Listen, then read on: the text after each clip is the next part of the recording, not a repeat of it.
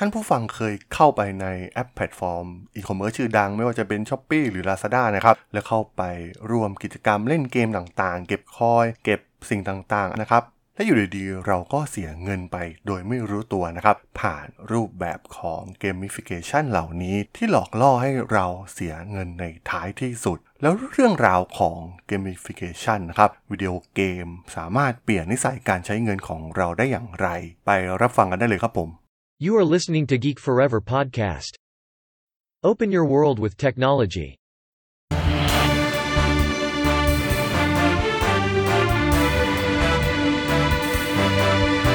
This is Geek Daily.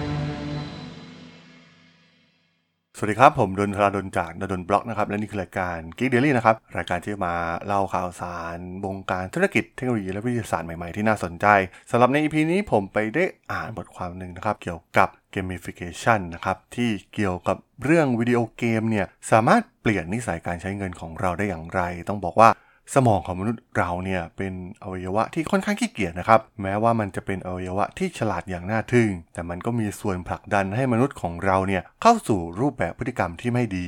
และพฤติกรรมบางอย่างนั้น อาจจะสามารถทำร้ายนิสัยทางการเงินของเราได้อย่างเหลือเชื่อต้องบอกว่าอุตสาหกรรมเกมในยุคปัจจุบันเนี่ยเป็นอุตสาหกรรมที่มีขนาดใหญ่มากๆนะครับ มันไม่ใช่เพียงแค่เกมที่เราได้เห็นกันอีกต่อไป เพราะว่า รูปแบบของ gamification เนี่ยมันไปปรากฏอยู่ในแอปต่างๆ มากมายนะครับ แพลตฟอร์มต่างๆ มากมาย ที่คอยหลอกล่อให้เราเข้าไปติดกับดักกับแพลตฟอร์มนั้นๆนะครับให้เราจ่ายเงินเพิ่มมากขึ้น อุตสาหกรรมเกมในปี 2020 มีมูลค่ามหาศาลนะครับมีมูลค่าทางธุรกิจมากกว่า 179,000 ล้านดอลลาร์สหรัฐ ซึ่งเป็นอุตสาหกรรมที่มีมูลค่ามากกว่า กีฬาและภาพยนตร์รวมกันเสียอีกนะครับ คำถามที่น่าสนใจนะครับว่า gamification คืออะไรต้องบอกว่า gamification เนี่ยเป็นการใช้พลังกระตุ้นของวิดีโอเกม และนำไปใช้ในด้านอื่นๆ ของชีวิตนะครับคำจำกัดความจากบริษัท Gartner บริษัทวิจัยระดับโลกเนี่ยได้ให้ความหมายของ gamification ไว้ว่า การใช้กลไกของเกม และการออกแบบประสบการณ์ เพื่อดึงดูดและจูงใจให้ผู้คนเนี่ยบรรลุเป้าหมายทางด้านดิจิตอลนะครับ รูปแบบของ gamification สามารถกระตุ้นเรา โดยตอบสนองความต้องการด้านจิตใจ และให้ความรู้สึกถึงรางวัลแก่เรานั่นเองนะครับ ซึ่งสิ่งนี้เนี่ยเกิดขึ้นจากการปล่อยสารที่รู้สึกดีนั่นคือ สารโดปามีนและออกซิโตซินนะครับโดย Paul Zak นะครับ นักประสาทวิทยาและศาสตราจารย์ด้านเศรษฐศาสตร์ที่ Claremont University นะครับ กล่าวว่า สองสิ่งที่สำคัญต้องเกิดขึ้นในสมองนะครับ เพื่อส่งผลต่อการตัดสินใจของเรา อย่างแรก เราต้องใส่ใจกับข้อมูลนั้น ซึ่งขับเคลื่อนโดยการผลิตโดปามีนในสมอง อย่างที่ 2 เราต้องให้สมองของเราเนี่ยดูแลเกี่ยวกับผลลัพธ์ และขับเคลื่อนด้วยการสะท้อนทางอารมณ์ ที่เกี่ยวข้องกับการผลิตออกซิโทซินในสมองนั่นเองซึ่งต้องบอกว่าองค์ประกอบของความพิเศษเหล่านี้นะครับ มันมาในทั้งสองรูปแบบไม่ได้แยกออกจากกัน มันเป็นกุญแจสำคัญในการค้นหาประสบการณ์ที่แปลกใหม่นะครับ ประสบการณ์ที่ไม่ธรรมดาที่ทำให้ผู้คนเนี่ยดำเนินการต่างๆ ในการจ่ายเงิน หรือว่าการบริจาคเพื่อการกุศล การซื้อผลิตภัณฑ์ การโพสต์บนโซเชียลมีเดียนะครับ หรือการกลับมาเพลิดเพลินกับประสบการณ์อีกครั้งหนึ่ง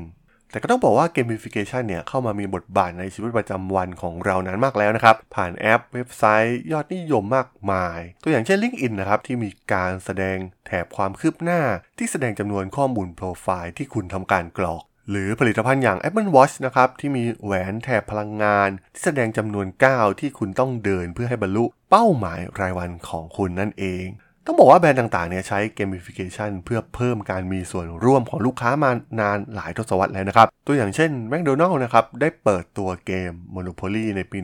1987 ซึ่งมีการติดสลากลอตเตอรี่เข้ากับรายการเมนู นอกเหนือจากด้านการตลาดแล้วนะครับ gamification เนี่ยยังใช้ในโซเชียลมีเดียฟิตเนสการศึกษา การระดมทุน การเกณฑ์ทหาร การฝึกอบรมพนักงานนะครับหรือในธุรกิจอีคอมเมิร์ซก็ตาม หรือแม้กระทั่งการที่รัฐบาลจีนนะครับได้จำลองแง่มุมต่างๆ ของระบบโซเชียลเครดิตนะครับ ซึ่งประชาชนจะมีการดำเนินการหรือละเว้นจากกิจกรรมต่างๆ เพื่อรับคะแนนที่แสดงความน่าเชื่อถือของบุคคลนั้นๆ Gamification เนี่ยไม่เพียงแต่ทำให้เรื่องน่าเบื่อกลายเป็นเรื่องสนุกเท่านั้นนะครับ ยังเป็นวิธีที่มีประสิทธิภาพในการเปลี่ยนแปลงพฤติกรรมของเรา หรือแม้กระทั่งสามารถทำลายนิสัยดีๆ ของเราได้เช่นกันนะครับ เกมสามารถกระตุ้นประสบการณ์ที่ดื่มด่ำเหล่านี้ได้ แต่ตอนนี้เนี่ยเหล่าองค์กรทางด้านการเงิน ใช้ gamification นะครับเพื่อช่วยให้ผู้คนยกระดับอนาคตทางการเงินของพวกเขานะครับต้องบอกว่า gamification กับการเงินส่วนบุคคลเนี่ยถือว่ากำลังเป็นเทรนด์ใหม่นะครับ ธนาคารและบริษัททางด้านการเงิน ใช้ gamification มาหลายปีแล้ว ซึ่งเริ่มต้นด้วยแนวคิดง่ายๆ เช่น คุณลักษณะการออมเงินนะครับ ตัวอย่างเกมที่มีชื่อว่า Punch the Pig นะครับ ของ PNC Bank ได้พัฒนาไปสู่เกมที่หลากหลายที่ช่วยให้ผู้คนใช้เงิน ประหยัดเงิน และชำระหนี้ได้ดียิ่งขึ้นแต่สิ่งที่น่าประหลาดใจเกี่ยวกับเกมฟิเคชันในเรื่องการเงินส่วนบุคคล ก็คือแอปที่ประสบความสำเร็จที่สุดบางตัวเนี่ยสามารถเปลี่ยนพฤติกรรมทางการเงินที่แย่ๆในอดีตของเราได้นะครับ ตัวอย่างเช่น การซื้อสลากกินแบ่ง แอปที่มีชื่อว่าลองเกมนะครับซึ่งใช้แนวทางที่เรียกว่าการออมลอตเตอรี่ ต้องบอกว่าผู้คนเนี่ยชอบลอตเตอรี่จริง ๆ นะครับ และต้องบอกว่าลอตเตอรี่เนี่ยเป็นอุตสาหกรรมมูลค่า 70,000 ล้านดอลลาร์สหรัฐในประเทศอเมริกา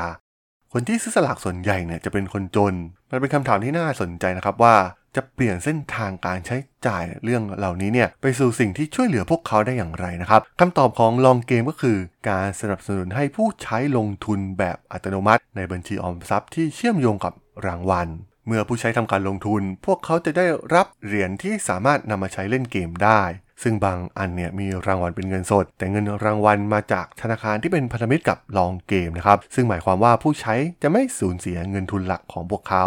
Blast เป็นแอปออมเงินที่มุ่งเป้าไปที่นักเล่นเกมทั่วไปนะครับ แพลตฟอร์มนี้เนี่ยช่วยให้ผู้ใช้เชื่อมต่อบัญชีออมทรัพย์ กับบัญชีการเล่นเกมของตัวเองได้ จากนั้นผู้ใช้จะตั้งเป้าหมายในเกมนะครับ เช่น การฆ่าศัตรูจำนวนหนึ่ง โดยการบรรลุเป้าหมายเหล่านี้เนี่ยจะทำการกระตุ้นการลงทุนที่เลือกไว้ล่วงหน้าในบัญชีออมทรัพย์ ซึ่งนอกเหนือจากการได้รับดอกเบี้ยแล้วนั้น ผู้ใช้ยังสามารถชนะเงินรางวัล โดยทำภารกิจให้สำเร็จนะครับ หรือได้อันดับสูงสุดใน leaderboard ในเกมนั่นเอง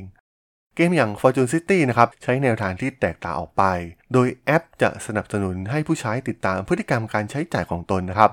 ซึ่งแสดงด้วยกราฟที่ดึงดูดสายตา เมื่อผู้ใช้บันทึกค่าใช้จ่าย พวกเขาก็สามารถสร้างสิ่งบุกสร้างในเมืองเสมือนจริงของตนเองได้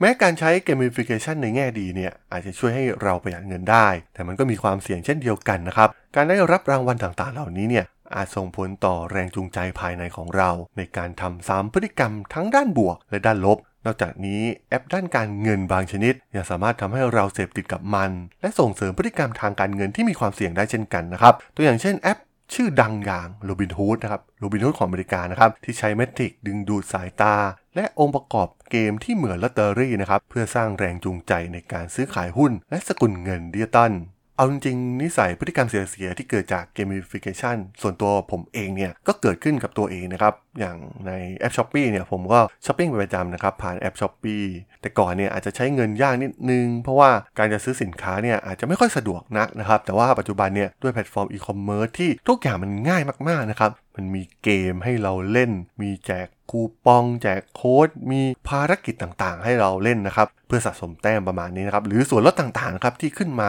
บนแพลตฟอร์มนะครับ ซึ่งตรงนี้เนี่ยก็คือองค์ประกอบหนึ่งที่สำคัญของรูปแบบ Gamification นั่นเองนะครับทำให้สุดท้ายเราเนี่ยเสียเงินไปในเรื่องราวเหล่านี้ได้ง่ายมากยิ่งขึ้นนะครับซึ่งเราบอกว่าสุดท้ายแอปใดที่ช่วยให้เรามีประสิทธิภาพมากขึ้นนะครับ โดยเฉพาะเรื่องพฤติกรรมทางด้านการเงิน ก็อาจเป็นแอปที่ดีนะครับ แต่ก็ต้องมีการทำความเข้าใจเกี่ยวกับประโยชน์ และโทษของ Gamification อย่างแท้จริง ดังนั้นในอนาคต Gamification เนี่ยจะเข้ามามีบทบาทกับมนุษย์เรามากยิ่งขึ้น โดยเฉพาะในเรื่องการปรับพฤติกรรมทางด้านการเงินของเรานะครับ ซึ่งสุดท้ายมันคือการช่วยให้เราเนี่ย up level ในชีวิตจริง ไม่ใช่แค่การ up level ในเกมอีกต่อไปนั่นเองครับผม สำหรับเรื่องราวของ Gamification ใน EP นี้เนี่ยผมก็ต้องขอจบไปเพียงเท่านี้ก่อนนะครับสำหรับเพื่อนๆที่สนใจ ข่าวสารวงการธุรกิจเทคโนโลยีและวิทยาศาสตร์ใหม่ๆที่น่าสนใจที่ผมจะมาเล่าให้ฟังผ่านรายการ Geek Daily ก็สามารถติดตามกันได้นะครับ ทางช่อง Geek Forever Podcast ตอนนี้ก็มีอยู่ในแพลตฟอร์มหลักๆทั้ง Podbean Apple Podcast Google Podcast Spotify YouTube แล้วก็จะมีการอัปโหลดลงแพลตฟอร์ม Blockdit ในทุกๆตอนอยู่แล้วด้วยนะครับ ถ้าอย่างไรก็ฝากกด Follow ฝากกด Subscribe กันด้วยนะครับ ก็ยังมีช่องทางหนึ่งในส่วนของ Line add ที่ a d ธราดล t h a r a d h o l สามารถ add เข้ามาพูดคุยกันได้นะครับ ผมก็จะส่งสาระดีๆพอดแคสต์ดีๆ ให้ท่านเป็นประจำอยู่แล้วด้วยนะครับ ถ้าอย่างไรก็ฝากติดตามทางช่องทางต่างๆกันด้วยนะครับสำหรับใน EP นี้เนี่ยผมก็ต้องขอลาไปก่อนนะครับ เจอกันใหม่ใน EP หน้านะครับผม สวัสดีครับ